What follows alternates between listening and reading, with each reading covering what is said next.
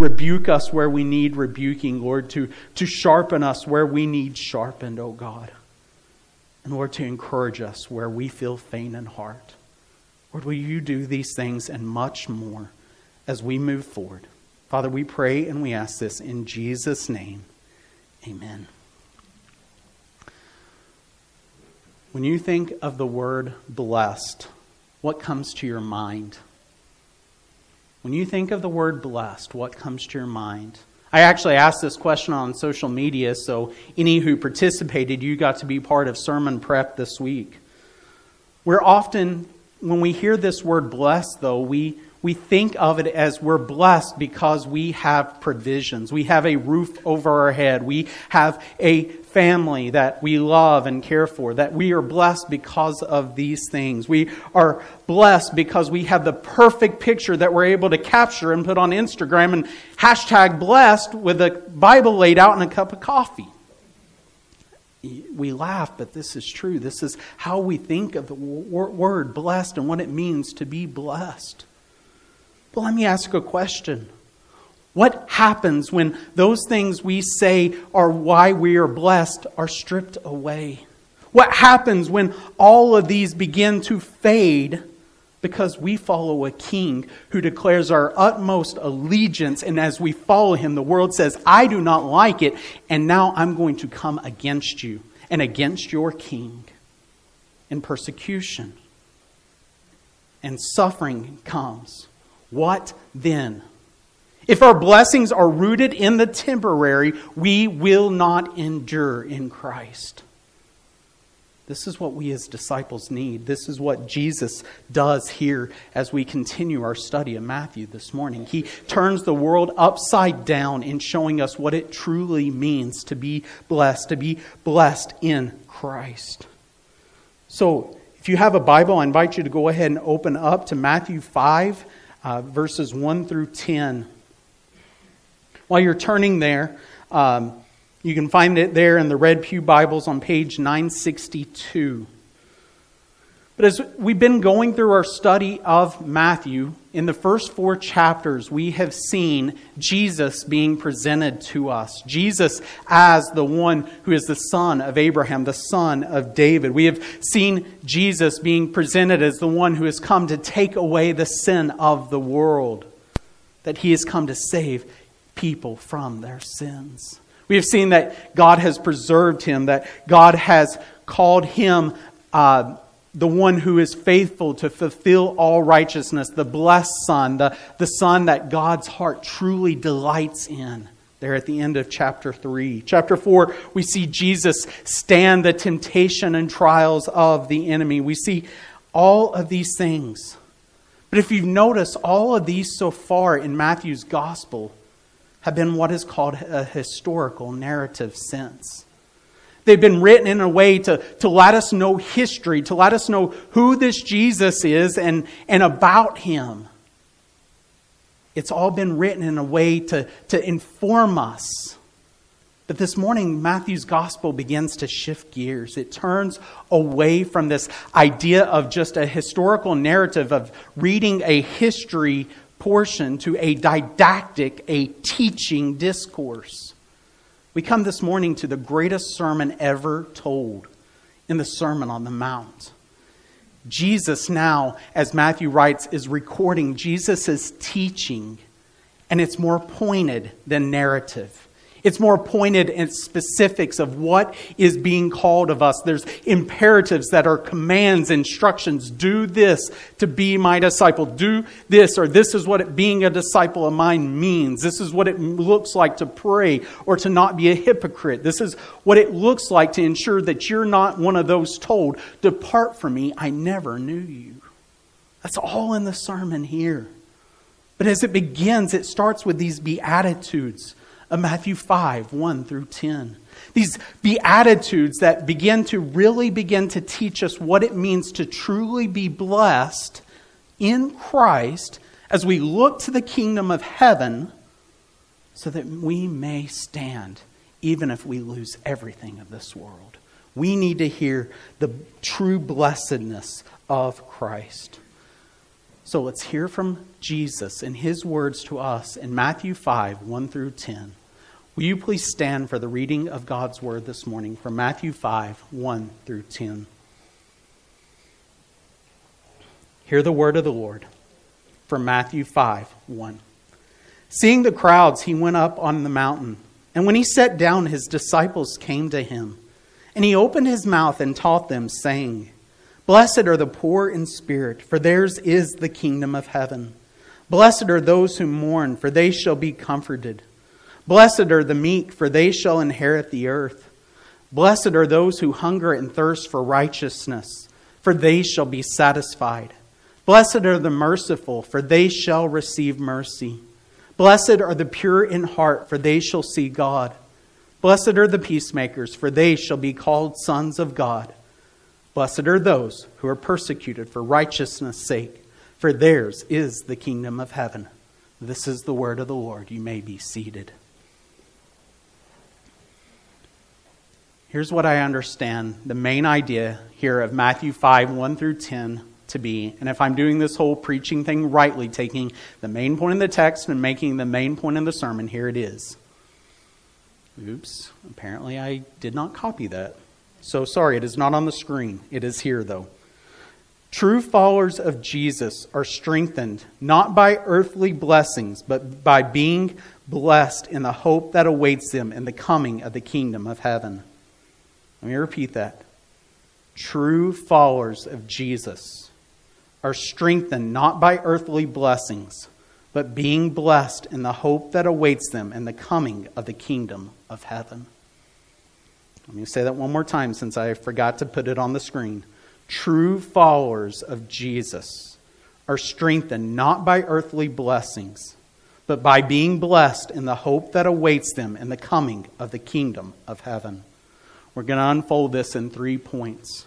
Point one, the ascent. Point two, the Beatitudes. And point three, the hope just to help you give a heads up of, where we're going in, in, these handlebars.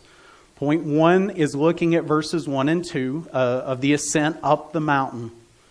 Point three is looking at the Beatitudes in, in unfolding them. What do they mean? What in the world is this even talking about? But the second half of the Beatitudes are, are all grounded in hope. That's actually, we're going to come back to that and rerun through all eight of these Beatitudes in our third point, looking at the hope and what is being promised for those that are blessed, why they're being called blessed. So let's dive in, beginning in point one the ascent. As we ended last week there in Matthew 4, we, we read this in verses 23 through 25. And he went throughout all Galilee, teaching in their synagogues and proclaiming the gospel of the kingdom, and healing every disease and every affliction among the people. So his fame spread throughout all Syria, and they brought him all the sick, those afflicted with various diseases and pains, those oppressed by demons, those having seizures and paralytics, and he healed them. And great crowds followed him from Galilee and the Decapolis, and from Jerusalem and Judea, and from beyond the Jordan. In the midst of seeing this, we come now here to Matthew 5 1 and 2, which starts this way. Seeing the crowds, he went up on the mountain, and when he sat down, his disciples came to him. And he opened his mouth and taught them, saying, As the crowds press in on Jesus, as the fans come and hear about his fame of healing disease, Jesus seeks not to engage the crowds, but to depart from them, to draw away, to ascend the mountain, to teach his disciples multiple things are happening here as we see this ascent. One, as Matthew writes this, he, he's wanting us to, to catch the picture of Moses ascending the mountain of Mount Sinai to receive the law of the Lord. Jesus now, as he ascends, is one going up for another teaching, another important teaching in the life of those that would behold God in all his glory and be his people. So that, that in one is in mind here. Jesus is the new and better Moses. He's better because he's not the one receiving the teaching as Moses did. He's the teacher of the law. He's the one who begins to explain to God's people what does it mean to be his people? What does it mean to live accordingly Jesus is the new and better Moses. But, church, we need to understand something here. Jesus did not seek fanfare, he didn't want fans. He didn't make way for the crowds to entertain them, to attract them, and appeal to their wants and their needs. He withdrew so that he may teach his disciples, whether it be the four or the twelve, he withdrew to teach them what it means to be his disciple. Church, in a day and age that is all about trying to entertain as many people as we can, we must remember we are not here to entertain the crowds. We are here to teach disciples of Jesus what it means to follow Jesus Christ. The Sunday morning gathering is about disciple making, teaching all that our King commanded. It's not about entertaining in large numbers. Let us be reminded of that so that we may go and do likewise. But that brings us to this teaching in point number two the Beatitudes. Verse 3. Or let me back up a moment. These eight Beatitudes here in Matthew 5, 3 through 10, they're given to turn our eyes away from happiness and blessedness in this world. They're here to turn our eyes away from the temporary and towards the eternal, that which lasts and endures. It's to help us understand what does it mean to be followers of Jesus who are called to take up a cross and die to self day in and day out. What does it mean to do this and yet be blessed? Here, Jesus begins to teach us, to, to aid us, to help us that here is how you are truly blessed hold to this, be grounded in this, because everything else is going to fade in this world. Everything's going to fade as you follow me, but these will last. These will help ground you and keep you hopeful in what is to come. And it starts here as it begins to overturn this in verse 3.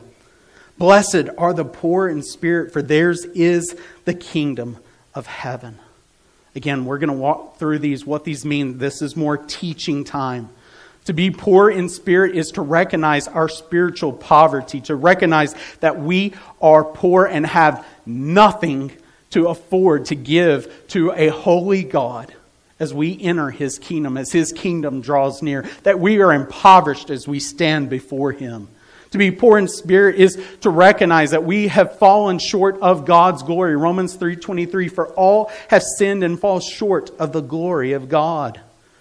Therefore, to be poor in spirit is to acknowledge our need, our depravity. It is to acknowledge our broken and sinful, depraved state. This is what it means to be poor in spirit, to recognize that we have nothing to offer this God.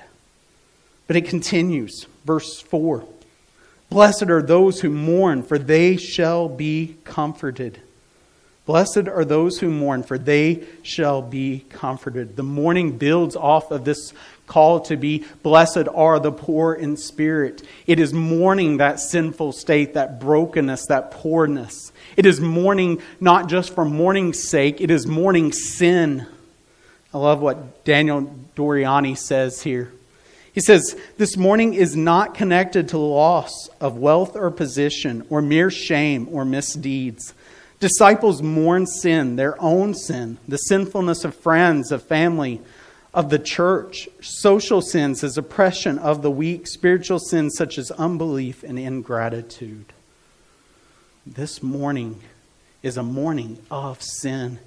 It's mourning the effects of sin. Friends, every sin, every trouble is a result of sin.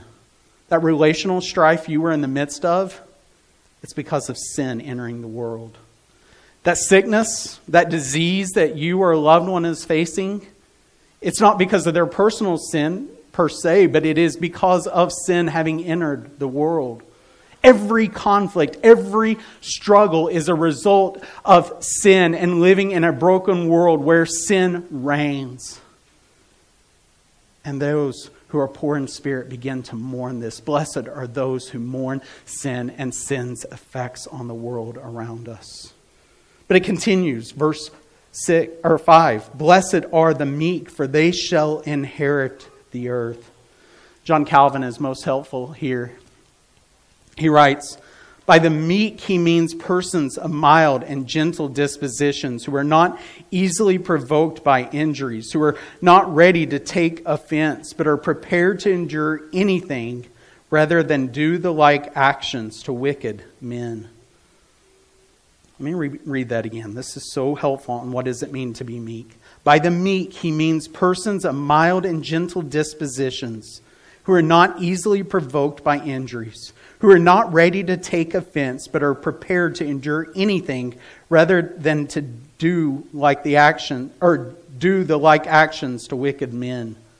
The meek are not those who are weak, uh, despite belief.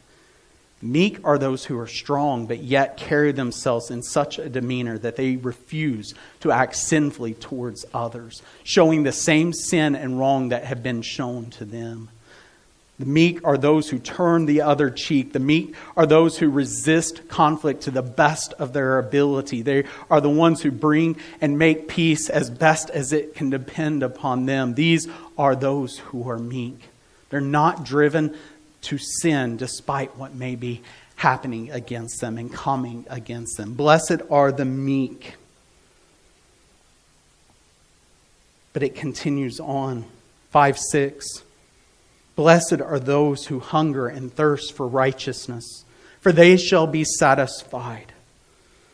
Those poor in spirit, those who mourn their sin, are now hungering and thirsting after righteousness. They're thirsting for a righteousness not that can be produced from within, but a righteousness that comes from elsewhere. They are desiring it, they are craving it. And who is this who can satisfy? It is He who is called the bread of life and living water. It is the Lord Jesus Himself, a righteousness that comes from Him and Him alone. For consider here of what other places of Scripture say. Matthew 5:20 For I tell you unless your righteousness exceeds that of the scribes and the Pharisees you will never enter the kingdom of heaven. Verse 48 of, of Matthew 5 You therefore must be perfect as your heavenly Father is perfect. Jesus calls disciples of his to be perfect in righteousness. There is no way we can do this we must acknowledge again that we are poor in spirit. We have nothing which to offer in order to satisfy and become righteous apart from Jesus and his righteousness. So, therefore, the hunger and thirsting of this righteousness is desiring that which comes from Christ, which comes upon us in our relationship and our union with him. Also, his righteous rule that comes upon the earth through the reign of his kingdom. This is the hungering and thirsting we are to long for of this kind of righteousness, a righteousness that overturns everything of sin. But it doesn't stop, it keeps going. Verse 7 Blessed are the merciful, for they shall receive mercy. To be merciful is not a one time act of mercy, friends. It's not just simply saying, oh, yep, I one time did this and stopped to help feed the homeless, and there's my act of mercy. It's a lifestyle, a pattern of mercy, of regularly showing mercy to others despite what they may deserve. It's showing mercy to those in need because we recognize we ourselves are poor in spirit. We need another. We need that mercy. Friends, sometimes we forget when, when we're really struggling to show mercy and grace towards others, we forget how much mercy and grace God gives to us in Jesus. Not one of us deserves it.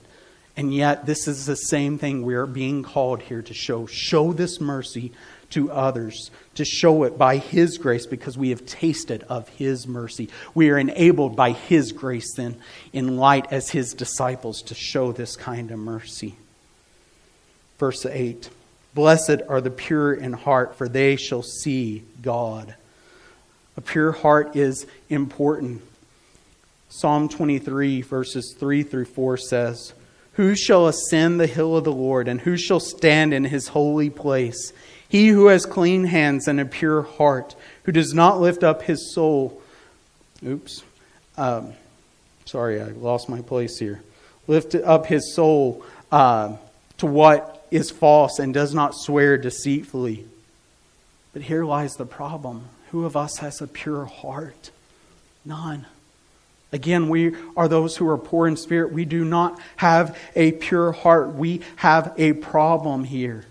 Therefore, we must turn to the Lord in prayer, asking for a pure heart, for Him to work in us a purity of heart. Charles Spurgeon writes this There are no pure hearts on earth unless the Lord has made them so, and none shall see God in heaven who have not been purified by grace while here below. Lord, create in me a clean heart that I may behold Thee both now and forever. Therefore, brothers and sisters, as we seek to be pure in heart, we must be given to prayer. A prayer asking God, give us this purity of heart.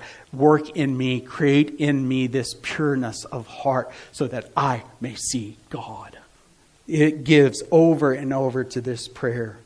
But there's something else we must note that the, the great 17th century Anglican J.C. Ryle points out. Brothers and sisters, let this point and cut our, us to the heart. He means those who do not aim merely at outward correctness, but at inward holiness. They are not satisfied with a mere external show of religion. They strive to keep a heart and conscience void of offense and to serve God with the spirit and the inner man.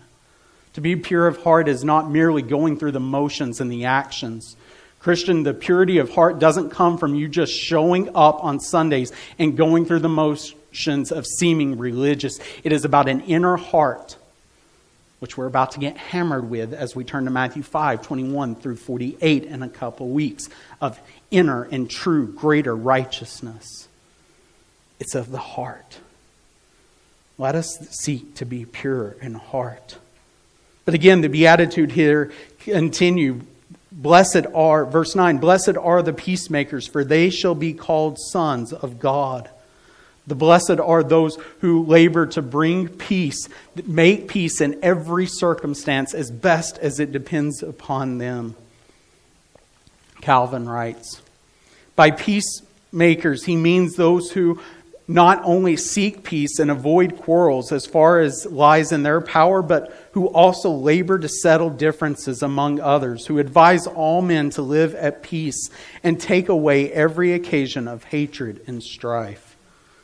This is what it means to be peacemakers, those laboring to be bring peace in every circumstance around them. We see this continued in other places of Scripture. Romans 12, 18. Uh, if possible, so far as it depends on you, live peaceably with all. James 3:18 and a harvest of righteousness is sown in peace by those who make peace. Friends, blessed are those who are peacemakers. Let us seek to labor to make peace as best as it depends upon us. These are the blessed. Verse 10 Blessed are those who are persecuted for righteousness' sake, for theirs is the kingdom of heaven. Friends, to be persecuted for righteousness' sake means that we are identifying with the one who is righteous. We are identifying with Christ himself. And as we'll see next week in turning to verses 11 and 12, that we're also identifying with the prophets who were persecuted before us. To be persecuted for righteousness' sake is because of what we proclaim and who we stand with, the King of Kings and all his righteousness. Blessed are these who are persecuted. But let it be noted, for righteousness' sake, friends, there are some of you, there are some evangelicals who will cry persecution, but their persecution is not because they are righteous and being persecuted for righteousness' sake. They're being persecuted and degraded and talked bad about simply because they're a jerk. They're a jerk in the way they talk about Jesus and what it means to follow him. They think themselves better than the world around them. Friends, look at the other Beatitudes. What does it teach of what is true blessedness? It is not the arrogant and the haughty who think they have it all together. Those are the ones who crucified the Savior. Blessed are those who are persecuted for righteousness' sake, who stand, they confront sin, but in a loving and compassionate and gentle way. They are those who are meek and peacemakers. They want to present the gospel. They want to be loving and kind to those that they are calling to repentance because they actually love the individual. They're persecuted despite all of this righteousness. Those are the one who are blessed. not the jerks who just simply proclaim Jesus in a hateful manner and then wonder why they're hated by the world. They try to make themselves religious friends. Let us not be that way. But let us see here these Beatitudes. Again, that, that's a lot of teachings. I had to cut a lot out of this sermon. But here's the thing about the, these eight Beatitudes that we need to see they're virtues, they're characteristics that define the people of God. These are not things that we can muster up in our own strength. We are poor in spirit. We can't muster this up. But because of being poor in spirit, we acknowledge our need, we mourn our sin, we seek in meekness to come to Jesus, not insisting on our own way, but coming and hungering and thirsting for His righteousness. And He radically transforms us into carrying these and living these virtues out. And the world will think us crazy for calling this blessed. And yet, despite it, we are blessed. These are to ground us in. Here is who is truly blessed in a day and age where everything is fading away. It's to equip us to live as true sojourners and strangers in this world, to stand firmly with hope. And that's where we turn in the third point hope the hope of the Beatitudes. The hope of the Beatitudes is not merely here, have these virtues. It's because of these things, here's what you have now and future. Look at how the Beatitudes end, beginning in verse 3. Blessed are the poor in spirit, for theirs is the kingdom of heaven. Verse 10 Blessed are those who are persecuted for righteousness' sake, for theirs is the kingdom of heaven. Friends, this is a promise not for the future, but for the right now. Those who are poor in spirit, who come and acknowledge their need in the Lord Jesus Christ because of their own poverty, theirs is the kingdom of heaven. Those who are persecuted for righteousness' sake, theirs right now is the kingdom of heaven because God's rule is working in them and advancing through them. Friends, this is what comforts us that the kingdom of heaven is ours. But even the rest of them, as we mourn sin, as we seek to be meek, as we hunger and thirst, notice then how it shifts here. Most of the rest of these beatitudes, of these virtues or, or ways to human flourishing, they're written in what's called a future passive not as in passive aggressive. It's passive in the sense it's not done by the one describing it. Those who mourn aren't comforted by themselves. Those who hunger and thirst are not satisfied from themselves. They don't bring it about. It comes to them. The action's done to them by a holy God. A God who has sent his Son to us. The one who has loved us to redeem us in Christ. So let's look at these and think through these, just the encouragement here. Verse 3 Blessed are the poor in spirit, for theirs is the kingdom of heaven. Isaiah 61 1. The Spirit of the Lord is upon, uh, Lord God is upon me, because the Lord has anointed me to bring good news to the poor. He has sent me to bring up the brokenhearted, to proclaim liberty to the captives, and the opening of the prison to those who are bound. Jesus has come declaring this good news of the kingdom that all who come to him, he will take in, he will give rest, he will save.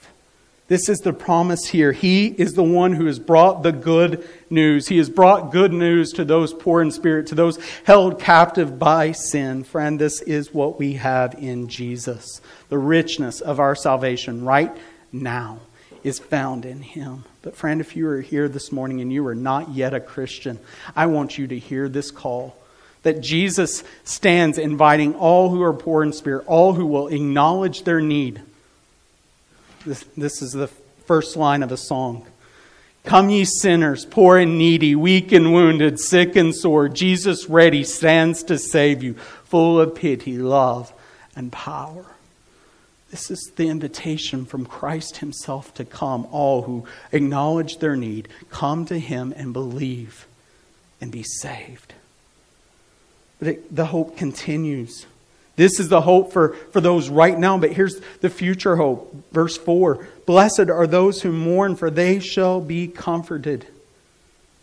Those who mourn their sin and the effects of sin in this world, the sickness, the illness, the strife, all of those who mourn this, they shall be comforted. They will be comforted in the moment and, and God reminding and giving grace to strengthen them in those moments, but more importantly, they will eternally be comforted. Listen to these words Revelation 21 4. He will wipe away every tear from their eyes, and death shall be no more. Neither shall there be mourning, nor crying, nor pain any more, for the former things have passed away. Friends, there's a day coming for you grieving sin and its effects in this world where that will all be gone. There will be no more suffering, no more loved ones battling cancer, no more loved ones in memory problems, no more strife in relationships. All of it will be wiped away. And we will be comforted in Christ. But it continues. The hope just keeps building. Verse 5 Blessed are the meek, for they shall inherit the earth. As already noted, the weak are not those that are low and pathetic, they are those that are strong in Christ. And yet, it's tempting for us to think that somehow the bullies are winning, somehow those that are aggressive and, and attack and demean and destroy, that they're somehow going to be the ones who take over. And yet, hear this promise. Who is it who inherits the earth? It's not the evil, it's not the wicked, it's not the strong, it's the meek. Friends, don't think that somehow if you just become like the world, you'll gain advantage because you'll end up losing every advantage you think you have. It's the meek that inherit the earth. Verse 6 Blessed are those who hunger and thirst for righteousness, for they shall be satisfied. Those who presently hunger and thirst for this righteousness, they will soon no longer have hunger or thirst. They will be satisfied in Christ. Again, Spurgeon here. In the world to come, the satisfaction of the man, of the man of desires will be complete. Nothing here below can fill an immortal soul, and since it is written, they shall be filled, we look forward with joyful confidence to a heaven of holiness with which we shall be satisfied eternally. Friends, this is the hope we have of the coming kingdom of heaven. All our longing and desiring and thirsting for righteousness, it will be satisfied forevermore in the coming of the kingdom of heaven. Verse 7 Blessed are the merciful, for they shall receive mercy. The hope for those who show mercy is that in their evidence of mercy, they have already received the mercy of Christ. But let, let the hearer hear. He who has ears to hear. If there's no lack, act of mercy, if there's no evidence of mercy in your lives, you have yet to taste the mercy of Jesus. But those who see this evidence of a transformed and merciful heart, they shall and can take confidence that they have received the mercy of Christ. Verse 8 Blessed are the pure in heart, for they shall see God. It's the pure in heart who shall ascend that holy hill and stand and see the face of the Almighty. They shall see what Moses could not look upon and live. They will see that glory of the holy God. They will stand where no light is needed because God's face shall shine and be the light. Friends, this is the hope of those that are pure in heart. They shall see God. And the temptation for us to to go through religious motions or and be hypocritical or, or us to, to just be content with our hearts and their sin, let this encourage us and stir us on. Verse 9 Blessed are the peacemakers, for they shall be called sons of God. Those who labor for peace as best they can, they are the ones who are called sons of God because they are like God in representing Him in making that peace between sinners. How has God made peace for us? Through Christ. Through the blood of Jesus being shed, He has made peace with us for our sins.